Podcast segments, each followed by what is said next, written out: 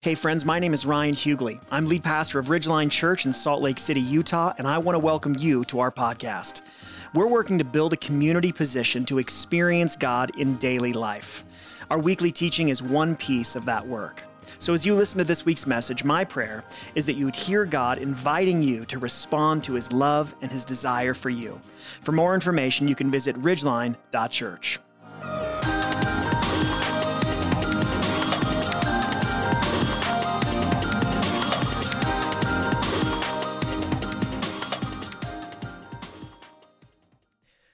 Well, we are officially past Thanksgiving, uh, which means it is now appropriate to begin celebrating Christmas. Um, I, I, know that that that uh, that basically there are two types of people in the world. There are uh, the first type is, and this is the category I fall in. There is one holiday at a time people, and then the other category of people is you've been listening to Christmas music since August. Okay? So just so I know where we're at, we're going to have a, like a real moment of confession, okay? And own who you are. Don't be ashamed. Um, one is right and one is wrong, but that's okay. It's okay to not be okay here. So if you are a one holiday at a time person like me, all right, I think we're going to be pretty evenly split. You've been listening to Christmas music since like June. Fewer weirdos, okay? There's a handful of weirdos, and then everyone else is normal. Okay, good. So So uh, I have a pretty strict, like one holiday at a time. So that means no, I don't listen to Christmas music until after Thanksgiving. Um, I don't, I don't like, we don't like to do the tree in our house till after Thanksgiving. How, how many people have their tree up already? Wow, that is impressive. How many did it before Thanksgiving? A lot of you. All right. so, uh, so no Christmas lights till after Thanksgiving. Like Tammy just removed the pumpkins uh, from our porch, and that was like a, that was a big transition. Now we're ready to move on into Christmas. And so, but because of this kind of one holiday at a time thing, um, usually what happens is that I put the outdoor Christmas lights up in the bitter cold because it's freezing. So this year, I decided last Monday to take advantage of the warm weather and to put up the Christmas lights early. I did not turn them on. I did not betray my tribe, okay? But they are up simply because it was warm. Now, I had this experience. It was the same experience I have every single year when I go to put the Christmas lights up outside. I went downstairs into our storage, I pulled out the Christmas light bin, I took off the lid, and I found the exact same thing I find every year, which is this giant knot, this tangled mess of like a hundred strands of Christmas lights. I don't know what happens inside of this bin if we have like demons that are just committed, but, but, but no matter how carefully I put them away, it always ends up this big, tangled mess at the end. I would rather just buy all new Christmas lights every single year because it's such, I spend more time untangling them than I do actually putting them up on the house. Every year, it's the same tangled mess. Now, I bring this up because I was, I was literally looking at this tangled mess of Christmas lights last Monday. And uh, it made me think about a, a, conversation that I had had over text with my friend Mackenzie, who many of you know, uh, just a few days earlier. And we were talking about how sometimes we think about the only thing that really keeps us from spending time in relationship with Jesus every day. We think about, we, we think that the, like the only obstacle to that is tools. So if I just had better tools, if I knew how to better spend that time, if I had a better plan in place, then, then, then I would be with God every single day. And the reality is, inside of all of us is this tangled mess of mental and emotional and spiritual and practical issues that keep us from sitting with God every single day, which is the third practice that we are going to end the year looking at in our position for change. So remember, we, we believe that weekly worship and formative friendship and sitting with God are these three rhythms that God invites us to inhabit so that we can experience meaningful relationship with him. And often we think, well, if I just had all the right tools, then I would spend time with God every single day. And the truth is, it's much more complicated than that. And so what we want to do is we're going to round out this end of the year by trying to untangle these knots that keep us from spending time with God. So we're going to talk about things like priority. We're going to talk about the issue of distrust. If you've ever been through a trying or traumatic situation in your life, many people back up from that going, Why did God allow that to happen? And as a result of the pain, we don't want to relate with a God that we don't trust. And there is practical issues and there is tools that we need to understand and how to have a relationship with Him. But this morning, where I want to start is I, I want to talk about getting past guilt.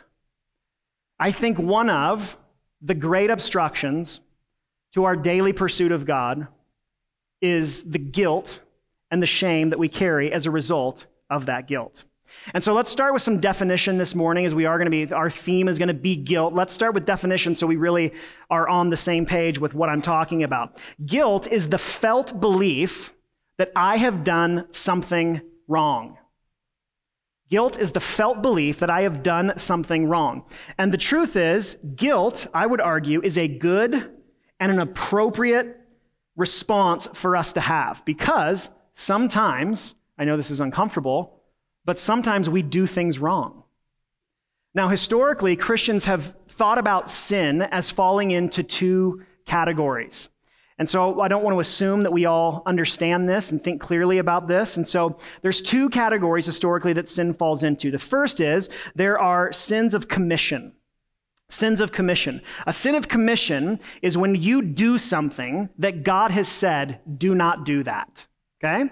So we have these very clear, I think about the Ten Commandments. That's probably the most black and white place to think about this. We have commands like, thou uh, shalt not steal.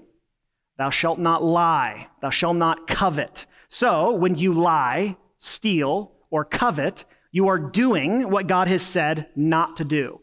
That's a sin of commission. But what we often forget, especially as Christians, is that there are also sins of omission, which is when we don't do the things that God has told us to do. The example that comes to mind for me is one of the most common commands throughout the New Testament to those of us who follow Jesus is the command to love one another. And then if you think about Paul's beautiful chapter, 1 Corinthians 13, where he really describes in poetic and practical language what love is, he says love is patient, it's kind, it's gentle. And so when we are not patient with one another, when we are not kind to one another, when we are not gentle to one another, then we are not loving. And that is a sin of omission. And so there are both sins of commission, commission, and omission. But, but the thing is, guilt is not the problem. The, because when we do something that God has told us not to do, or we don't do something that God has told us to do, then guilt is one of the, like, uh, conviction would be another word. That's one of, like, the, the Holy Spirit puts his finger on that and goes, listen, this is, you will not flourish if you continue down this path. That's the, the way that guilt should function in our lives. So guilt's not the problem. The problem is our response to it. Because oftentimes our response to guilt is to run from God. Rather than hearing it as an invitation to return to relationship with Him, we decide, I'm, I'm, going to distance myself from God. And so what we do is we, we sort of avoid God, we avoid Him, for fear of condemnation and judgment. We think, man, I did something God did not want me to do. He's told me not to do. And, and if I sit with Him and I spend time in the discomfort of this guilt with Him, there's going to be judgment and condemn, uh, condemnation, and I don't want to feel that discomfort. And so we just sort of like keep our distance from God. And we, we let like a few days go by. We're, we're not even necessarily like trying to do a bunch of good stuff to make up for the bad stuff. We're just like, I'm just going to give this a minute let what has to be God's tremendous anger toward me cool off, and then maybe I'll talk to him next week.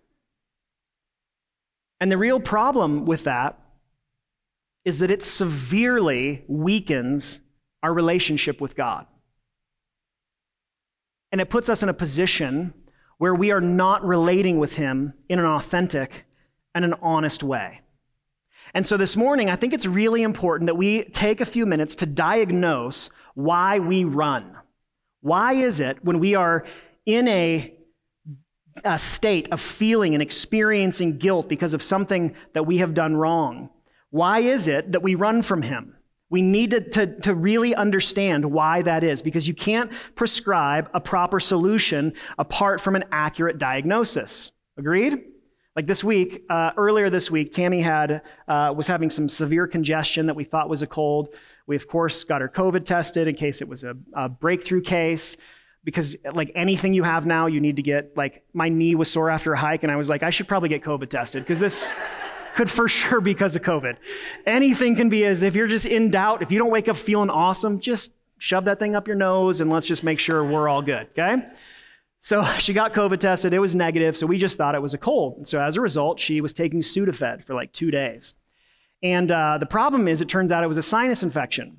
And Sudafed not only does not help with a sinus infection, it can actually make congestion worse when you have that. What she needed was an antibiotic.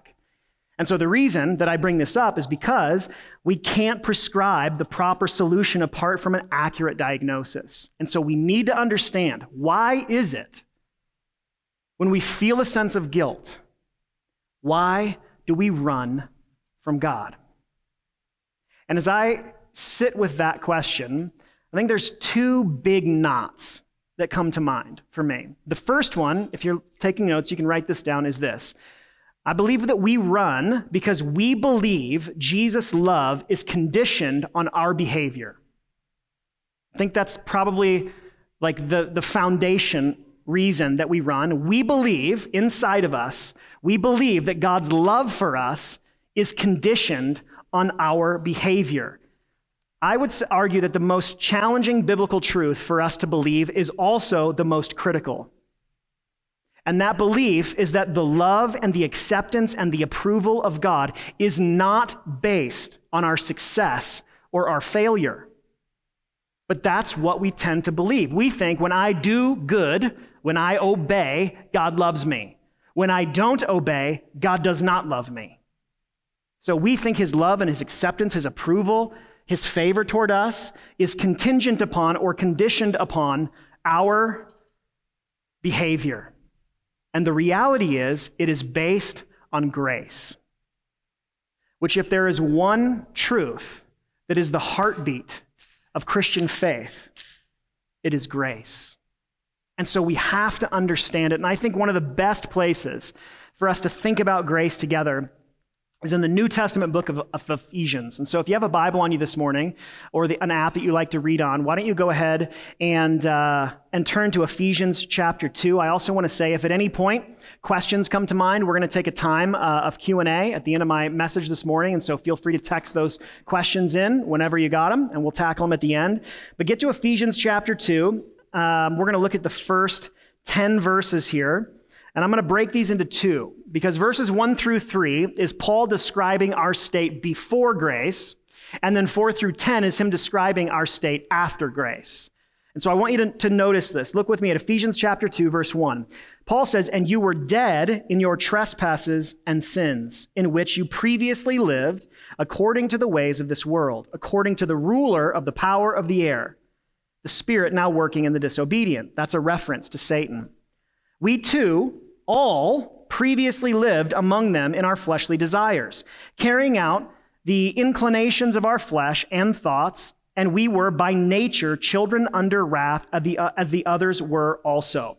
So, Paul's describing this state uh, prior to experiencing the grace of God in Christ. And notice how he describes us as spiritually dead and enslaved to this false self and all of its misdirected desires and inclinations. And so, as a result of that, we, prior to grace, live opposed to God, opposed to his word, opposed to his way, and just kind of like grappling in the dark.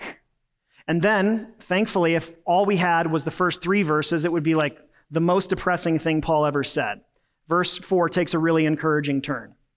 He says, But God, who is rich in mercy, because of his great love that he had for us, he made us alive with Christ, even though we were dead in trespasses. You are saved by grace. He also raised us up with him and seated us with him in the heavens in Christ Jesus, so that in the coming ages he might display the immeasurable riches of his grace through his kindness to us in Christ Jesus. For you are saved by grace through faith, and this is not from yourselves. It is God's gift, not from works, so that no one can boast. For we are his workmanship, created in Christ Jesus for good works, which God prepared ahead of time for us to do. Now, there is a lot there, but here's where I really want to draw your attention. I want you to notice again in verse 4 that Paul says that God is rich in mercy and that because of his great love for us, he chose to make us alive. And so prior to grace, it's, it's like, spiritually speaking, the lights were off in our lives. And we were just stumbling around in the dark spiritually, blind to who God is, blind to where He is and how He's working. And then grace was God stepping in in Christ and flipping the lights on so that we could see Him and experience Him and know Him and most important for us to understand is that you didn't earn that. You didn't earn that. Notice that God loved us in our fallen state, in our darkened state, in our deadened state. It was there that God loved us. No one has ever woken up like some random morning, they're like, you know what? Today's the day I'm going to start obeying God. And then in response to that, he's like, All right, here's my love and grace. That has never happened one time.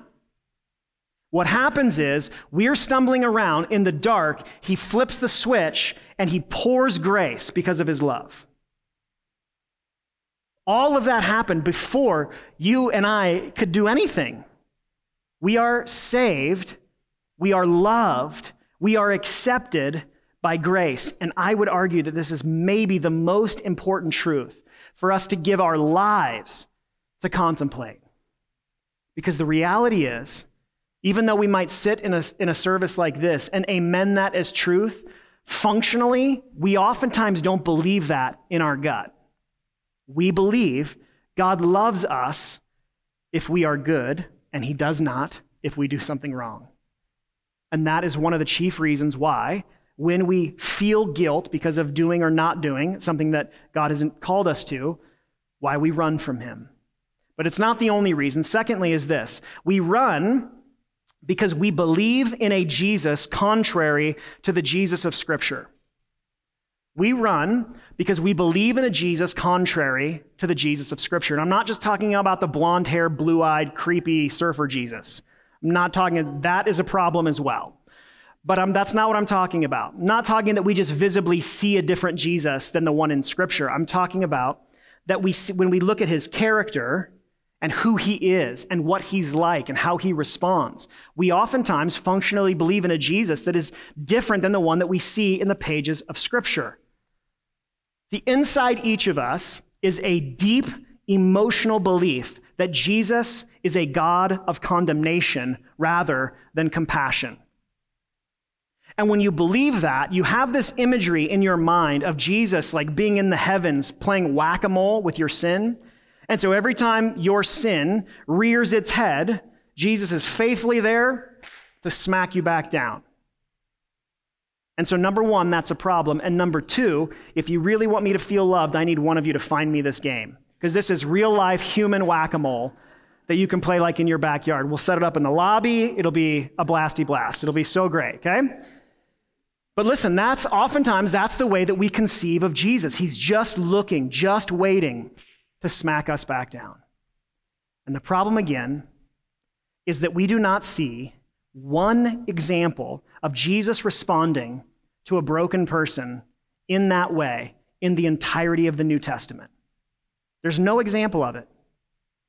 And while there's a bunch of different places that I think that we could examine and look at, when I was thinking about this a couple of weeks ago, for some reason, John 21 is the text and the story that jumped into my mind. So uh, go left in your Bible. If you've got a Bible in front of you, go to John 21. I just want to look at verses 15 to 19. It's this brief story of Jesus' interaction with, uh, with Peter. And I want to set this up so that we understand what's happening here. So, John 21, this is post the resurrection of Jesus.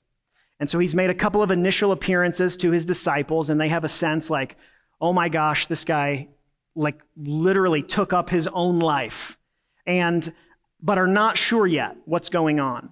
And so John 21 centers on Jesus' interaction with Peter. Now, I want you to understand where Peter's at as we look at this story, because Peter is just coming out of one of the greatest failures in his life. And as a result, would have been carrying an immense amount of guilt. Think about it. So, the night before Jesus is crucified, Jesus celebrates the Passover with his disciples for the last time. He predicts that each of them is going to deny him and to run from him when his own trial and persecution comes. And Peter arrogantly responds, Not me. All these other fools, they, they, might, they might all abandon you, but I will not, I will not do that. So he had just done that. If you don't know, Luther called pride the mother of all sin. So Peter was wrong in this moment. Well intentioned, but wrong to arrogantly contradict Jesus, which I just feel like in general, Peter does it a couple of times, doesn't learn the lesson. It never goes well for him. He's, there's never one time when Jesus is like, You're right. That never happened. Okay, so he, he, he arrogantly denies his own ability to deny Christ. And then in this moment of pain and anxiety and suffering, Jesus asks the disciples to watch and pray with him in the Garden of Gethsemane. So they will be alert to the trial that's coming in their life. And Peter's response is to sleep. And then, just moments after Jesus' arrest, Jesus, uh, Peter does exactly what Jesus said he would, and he denies even knowing Jesus, not once, but three times. Just imagine the relational betrayal that that would have felt like. Imagine that you and I are friends and know one another, and you're going through this tremendous, like your life is on the line trial, and I'm like, yeah, I don't even know him. It's pretty gross. And so Peter's carrying all of that, and then, like, Peter finds the tomb and it's empty, which would have been weird. And then there's all these rumors like Jesus is back. And so you got to think, like, what is Peter thinking? He has to be wondering, I'm, I'm, I'm not sure Jesus is like super fired up to see me because I failed spectacularly in his worst moment. And so then we come to John 21, and we don't have to wonder about how will Jesus respond in the midst of this massive betrayal. We get to actually read about it. So look at verse 15. It said, When they had eaten breakfast, so Jesus cooks them a meal on the beach, Jesus asked Simon Peter, Simon, son of John, do you love me more than these? Yes, Lord, he said to him, You know that I love you. Feed my lambs, he told him. A second time he asked him, Simon, son of John, do you love me? Yes, Lord, he said to him, You know that I love you. Shepherd my sheep, he told them. He asked him the third time, Simon, son of John, do you love me? And Peter was grieved that he asked him the third time, Do you love me? He said, Lord, you know everything. You know that I love you. Feed my sheep, Jesus said. Truly, I tell you, when you were younger, you would tie your belt and walk wherever you wanted, but when you grow old, you will stretch out your hands and someone else will tie you and carry you where you do not want to go. He said this to indicate by what kind of death Peter would glorify God. After saying this, he told him, Follow me. All right, so now here's, here's what I want you to notice I want you to notice what is not here, and then I want you to notice what is here.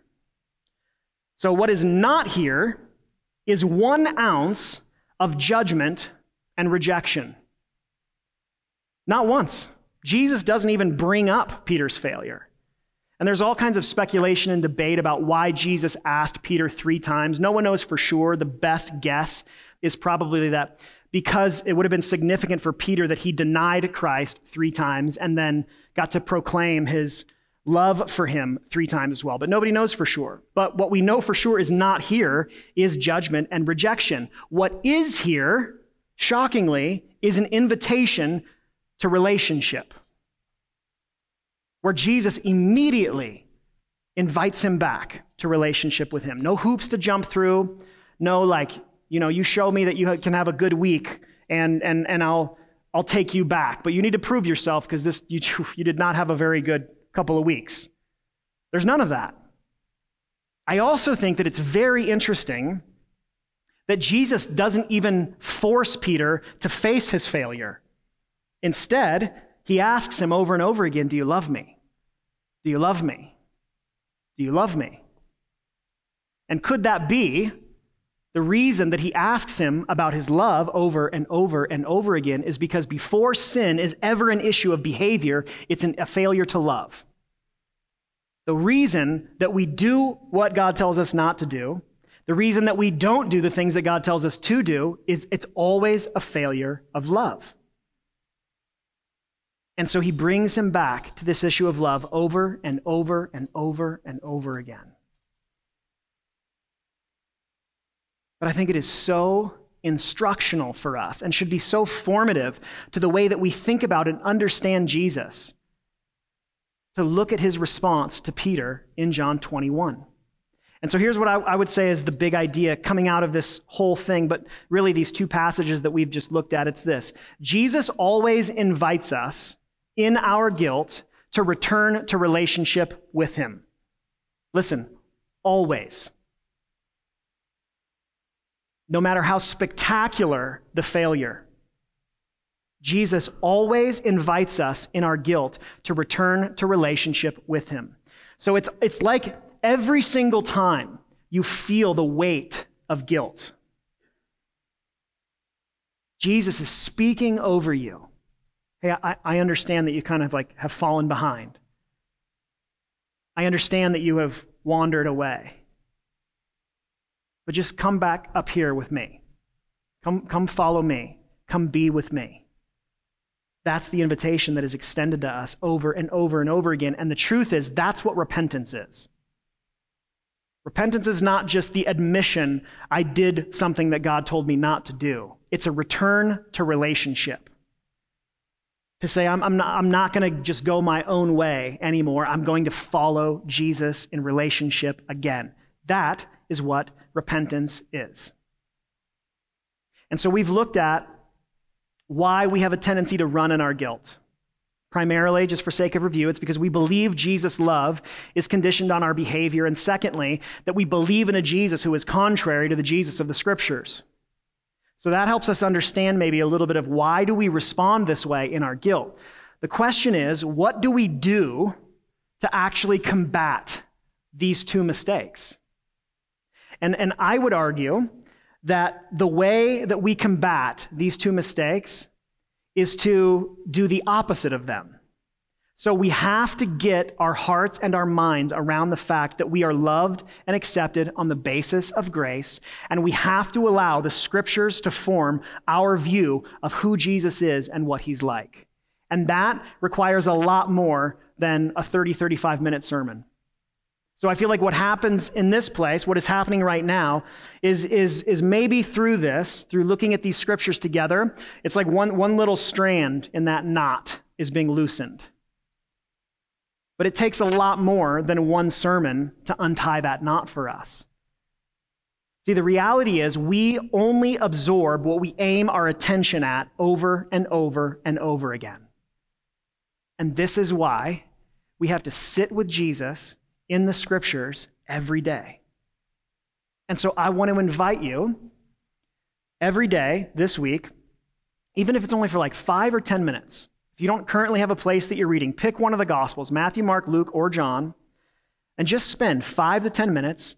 Open that time asking that Jesus would help you to see him for who he is, and then read a small passages. You don't have to read a whole chapter. You don't have to read a whole book. Who cares if you read through the whole Bible every single year?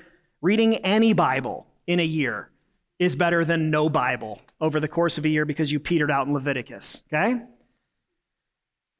If you don't get that joke, read Leviticus. Two pages in, you'll be like, oh, yeah, yeah, yeah, this is hard to read. A lot of blood, so much blood. so just pick one of the four Gospels Spend a couple of minutes reading a paragraph, a chapter if you have the time and you want to, and just ask that, that Jesus would begin to form your understanding of grace, your understanding of who he is.